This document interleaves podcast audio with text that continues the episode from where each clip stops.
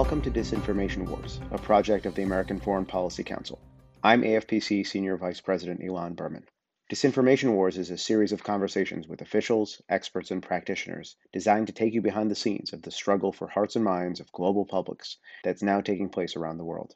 It's a contest being waged by Russia, China, Iran, and other actors, and the stakes could not be any higher. Russia's war on Ukraine continues to roil Europe. For two months now, the Kremlin has spearheaded a brutal military campaign against its Western neighbor. The objectives of Russia's war efforts have changed. Initially, Russia's offensive was billed as a special military operation designed to both demilitarize and denazify Ukraine. As the conflict has dragged on, however, Russia's goals have actually gotten bigger. Russia's campaign is, quote, designed to put an end to the reckless expansion and the reckless course towards the total dominance of the United States and the rest of the Western countries under them in the international arena. Russia's foreign minister, Sergei Lavrov, laid out in an early April interview with state television channel Rossiya 24. But the war is actually having the opposite effect. It has breathed new life into the NATO alliance and revived interest in membership among countries that are worried that they might be the next targets of Moscow's aggression. One of those is Finland, which has announced plans to apply formally for NATO membership as early as this coming June. Another is Sweden, which has historically been skeptical of the benefits of NATO membership, but where a majority of the population now backs joining the Atlantic Alliance and doing so in the near future. Those are outcomes that Russia fears, which is why the Kremlin has threatened the Nordic states, including by deploying missile systems to its common border with Finland. It has also become a new theme for Russian disinformation, and the country's propagandists, ideologues, and fake news peddlers are now actively messaging to countries like Sweden and Finland about NATO aggression Russia's inevitable response, and the dangers they face if they join the alliance. I recently talked to Molly Saltskog about all this. Molly is a senior intelligence analyst at the Soufan Group and a research fellow at the Soufan Center. Her areas of expertise include counterterrorism and geopolitics, Chinese foreign policy, and disinformation. In her role at the Soufan Group, Molly provides expert research, analysis, and consultancy for projects in the private and in the public sector, chiefly focused on the threat posed by malign information manipulation. She has published in Foreign Affairs, The National Interest, War on the Rocks, and many other publications, and frequently provides expert commentary to the media on matters relating to national security. Molly, thanks for coming on. Thank you for having me. Let's start with the anti NATO narratives that we see emerging in places like Sweden. What are the dominant themes of this campaign? Can you talk about that a little bit? Yes. And before I dive into that, I just want to give your listeners a little bit of a background. You mentioned, you know, at the Soufan Group, we work encountering what we would categorize as malign information manipulation operations, such as state backed or state amplified disinformation campaigns. And so, naturally, since even before Russia's full scale invasion of Ukraine on February 24, we were closely monitoring what we would call dis and misinformation themes and narratives coming from likely Russia backed or aligned actors on Ukraine or catering to a European audience or US audience. One distinct trend that we observed throughout this time is how these likely Russia backed or aligned disinformation campaigns are espousing anti US, anti EU, anti NATO sentiments, and how these are deployed actually to a global audience in many different languages. So, obviously, to return to our questions, you know, when we think about that the Swedish and Finnish NATO application, potential applications, I should say, for a NATO membership, they might be submitted in the coming weeks or months. No one really knows, but we know that they're edging towards potentially applying. We wanted to look at what likely Russian backed or aligned actors how they may seek to target the Swedish population, or if they're already targeting the Swedish population with disinformation campaigns. So we looked further into those narratives that are already out there and that we could see in our analysis being leveraged to a, a smaller extent, not a full viral campaign, but that Russia is definitely, or Russia backed uh, aligned actors are definitely trying to test them out to different degrees. So back to your question, which was about what are these specific narratives? The first one that we looked at as, as having potential impact among Swedish online audiences, is this narrative that NATO is a war alliance. And this narrative pushes specific and explicit anti NATO conspiracy theories and disinformation about how Sweden will be used as an instrument for war, uh, for NATO expansion, for illegal wars around the world, and will be, you know, forced to partake in war crimes at the behest of NATO and its leading power, the United States of America. So it's very anti-NATO, very an- explicitly anti-US narrative. The second one is a narrative that goes something along the lines of Sweden's NATO bid will prompt Russia to place nuclear missiles in the Baltics and it furthers this idea that a NATO membership wouldn't make Sweden more safe, it would make Sweden less safe because there will be Russia will be forced to place these nuclear weapons in the Baltics. But you know, they fail to mention in this narrative that Russia already has a significant amount of sophisticated weaponry, including you know nuclear weapons in Kaliningrad, which is on the Baltic Sea. And lastly, uh, and I'll stop there. We have a very insidious narrative that is actually a classic disinformation narrative that's copy and pasted into different situations by both state and non-state actors. And it's this narrative that nato is run by the global cabal. And uh, maybe your listeners are, are familiar with this narrative. It's been you know it's anti-semitic in nature. Originally it's grounded in anti-semitism. We've seen it proliferate here in the united states online during pandemic or vaccine skeptic circles for those who are not familiar with this narrative, it's a conspiracy theory that invokes examples of wealthy industry leaders, elites, controlling war, peace, politics, the economy, and society to the detriment of the average person, whether it's the average Swede or the average American or the average Brit. And in the context of this anti-NATO sentiment, it claims that you know NATO is a organization run by a Jewish and globalist elites, the global cabal, quote unquote, and in the Swedish context specifically, it has been catered to involve very prominent Swedish industry leaders and allege that they are part of this global cabal and that their interest is to be part of NATO. So it has this local flavor that the Swedish online audiences can relate to. Okay, so I want to drill down on this a little bit more based on the research that you and your team have conducted, because I'm curious who are the principal actors in this effort? What are their objectives? What are what are they trying to achieve here? So when we looked at these um, these different narratives, some are what we would call more organic. So they're potentially being amplified more by by Russian backed or aligned actors. But then we also have more seeded narratives. So the second narrative that I mentioned about the you know Sweden will be less safe and there will be nuclear missiles placed in the Baltics because of this application, that was actually seeded by Russian government officials with statements and was amplified by Russia Today and other known disinformation outlets. But in essence, we have the whole spectrum. In our analysis, we found that we have both public statements by the Kremlin and Russian state media, but we also found, for example, in the first narrative I mentioned that NATO is a war alliance. We did find evidence where we believe to high, with a high degree of confidence that these are likely Russian backed or aligned bots and other influence networks on social media actually to a not a incredibly high um, volume yet but that are that are actually in swedish trying to reach the swedish audience with this message I think your second question on objectives and what they're trying to achieve is actually very, very interesting. And so, obviously, we think about a, a clear foreign policy objective from the Russian Federation point of view would be that they wouldn't want Sweden or Finland, for that matter, to apply for NATO membership. But when it comes to these disinformation and other forms of influence campaigns that we, we have found traces of online, one goal is certainly to, in some ways, influence public opinion on the question. And it would be great if they would achieve that many Swedes would then be vehemently opposed to this NATO application for X, Y, or c reason. But that is very hard to achieve. And we are seeing that they're not being very effective with that. But another one is to create enough polarizing discord on the topic so that public opinion on a potential NATO application is at least split or in some ways polarized as much as possible. And so that might cause certain segment of the population to have less confidence in what the government is doing and what democracy is bringing. And we saw this in our analysis that many of these narratives that I mentioned, the three primary narratives that I mentioned, within those, there are different messages that are tailored to cater to different segments of the Swedish population. And this is where it gets very insidious and quite interesting. So for example, the NATO is run by the global cabal disinformation narrative. We saw that it's being it's resonating with and it's being perpetrated by both far left and far right users. So you're getting two polar opposites amplifying this and being against each other, but they're spreading the same narrative.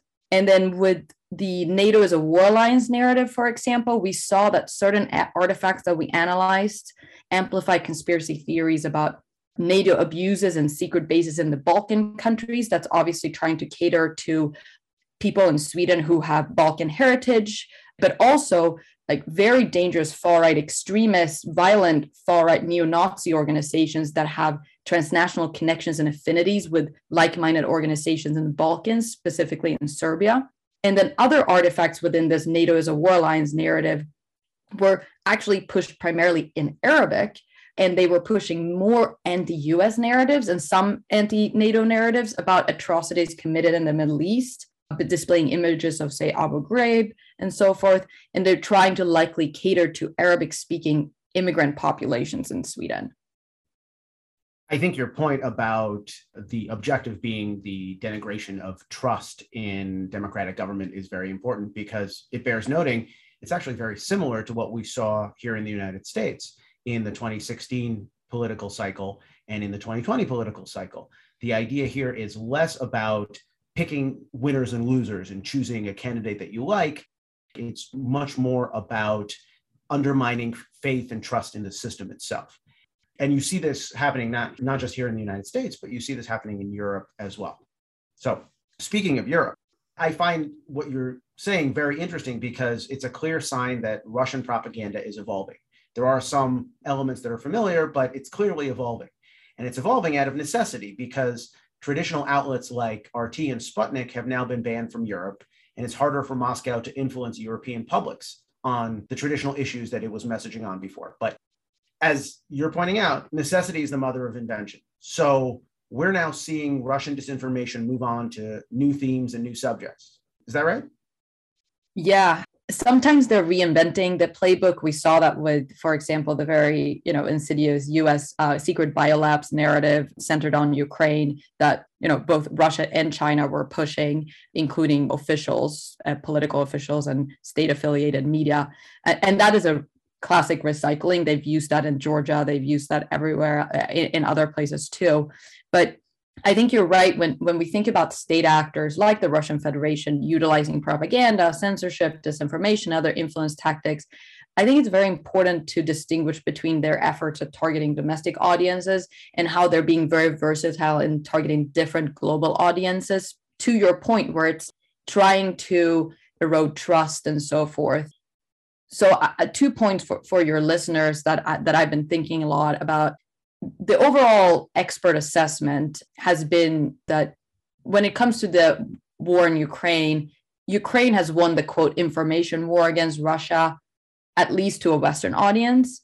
But I don't think that we can let our guard down yet as as our analysis and, and assessment of, of these narratives that they're testing out within a Swedish audience there are likely going to be more and and other events happening that will be an opportunity for Russia to exploit. Secondly, our assessment I think is very important to point out that n- none of the three narratives that we that I mentioned and that we tracked actually we didn't assess them to have likely resonance within a broader adult online audience in in Sweden. So in short they're not that effective which I think we should see as a very positive sign. But here here's my caveat to that i think there's a misconception that a disinformation campaign from a foreign adversary needs to be convincing to be effective that it needs to push the needle on a political issue or or for a political candidate or or whatever it may be. I think actually a lot of times as long as it's confusing it's effective because remember that old saying you know if you can't convince them confuse them. And i think what we're seeing coming out of, of, of Russian, likely Russian disinformation campaigns or backed by Russia is that confusion, either polarization or the confusing of facts. I think that's a very important point, actually, because if you remember back to the tragic downing of the Malaysian airliner over Ukraine using Russian hardware back in 2014, the Russian narratives that spun out in the wake of that incident were intended more than anything else to muddy the waters, to cause inaction.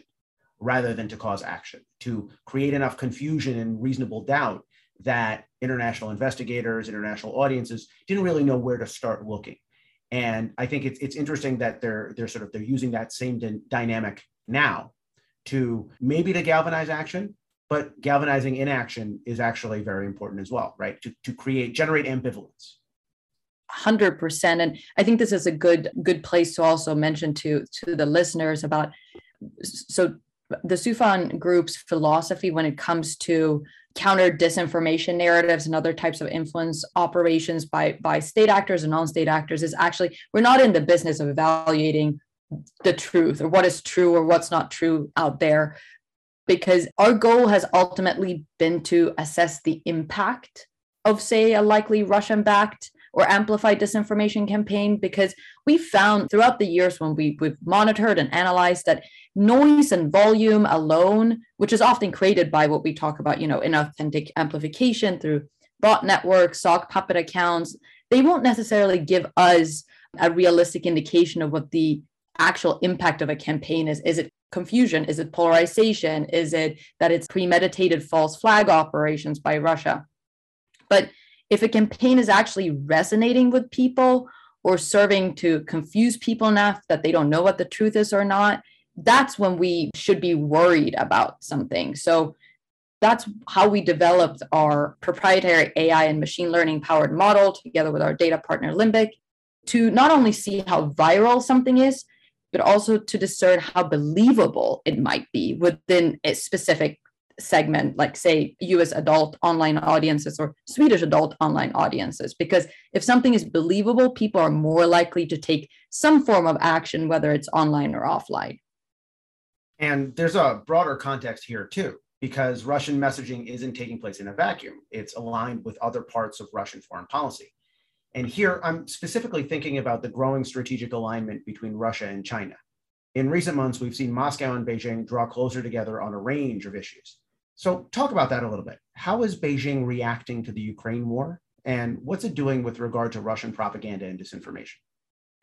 this is a fascinating topic i think uh, and the background here is that obviously since the start of the covid-19 pandemic we've seen chinese disinformation capabilities uh, really increases in its efficacy in its global reach in its insidiousness it's almost like part of the chinese playbook is just copying the russian playbook or taking at least a page out of it and, and molding it to fit beijing's political objectives. And so, going back to your question on Russia's full scale invasion of Ukraine, since the start of it, we've seen China attempting to walk a tightrope publicly, neither outwardly condemning nor supporting Russia and you know abstaining from security council votes and trying to position themselves in a mediating role so that they can be seen as enhancing its reputation as a rising, responsible power, and all these buzzwords that, that China are using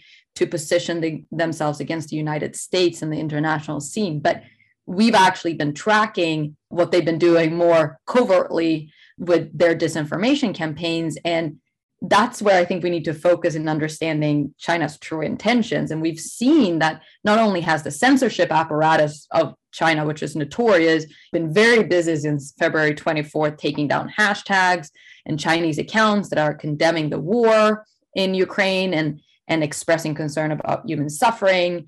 And China's also allowed what we believe uh, with a high confidence to be influence networks, bots, sock puppet accounts, but also Chinese state-backed media online. They've actually parroted Russian disinformation narratives about everything from NATO expansion to what we talked about, you know, those ridiculous disinformation narratives spread by Russia about US biolabs in Ukraine. And, you know, we saw in the second week of March, when China really jumped on that US biolabs disinformation narrative, almost 9% of all English language artifacts within the biolabs narrative across all social media platforms that we monitor came from what we assess to be likely China aligned or backed actors. So, not a small percentage at all. Well, that's fascinating. And it raises a very logical question, which is how do we push back? How can NATO countries and everybody else effectively counter Russian disinformation and adjacent Chinese disinformation. In your work, you talk a lot about the need to quote unquote pre-bunk narratives. So explain to the audience what, what does that mean and, and how's it done? At the Soufan Group, we, we believe that if something is believable and it resonates with an audience, it will have a bigger impact online and also potentially offline that will cause offline action as well.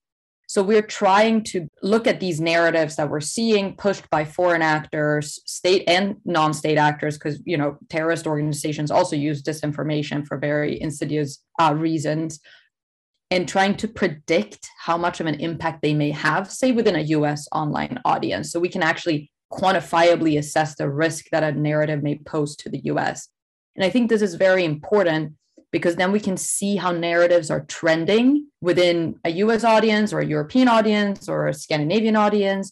And that would give policymakers and leaders and, and governments the ability to what we call pre-bunk narratives. And we, we saw this happening actually before the invasion, full scale invasion of Ukraine. In February, the Biden administration and our European allies, specifically the United Kingdom of, and other European countries, actually went out and publicly debunked and, and pre-bunked some of these disinformation campaigns, some of the false flag operations that Russia was planning, and warned populations ahead of time that these were coming out or that they were being targeted by them.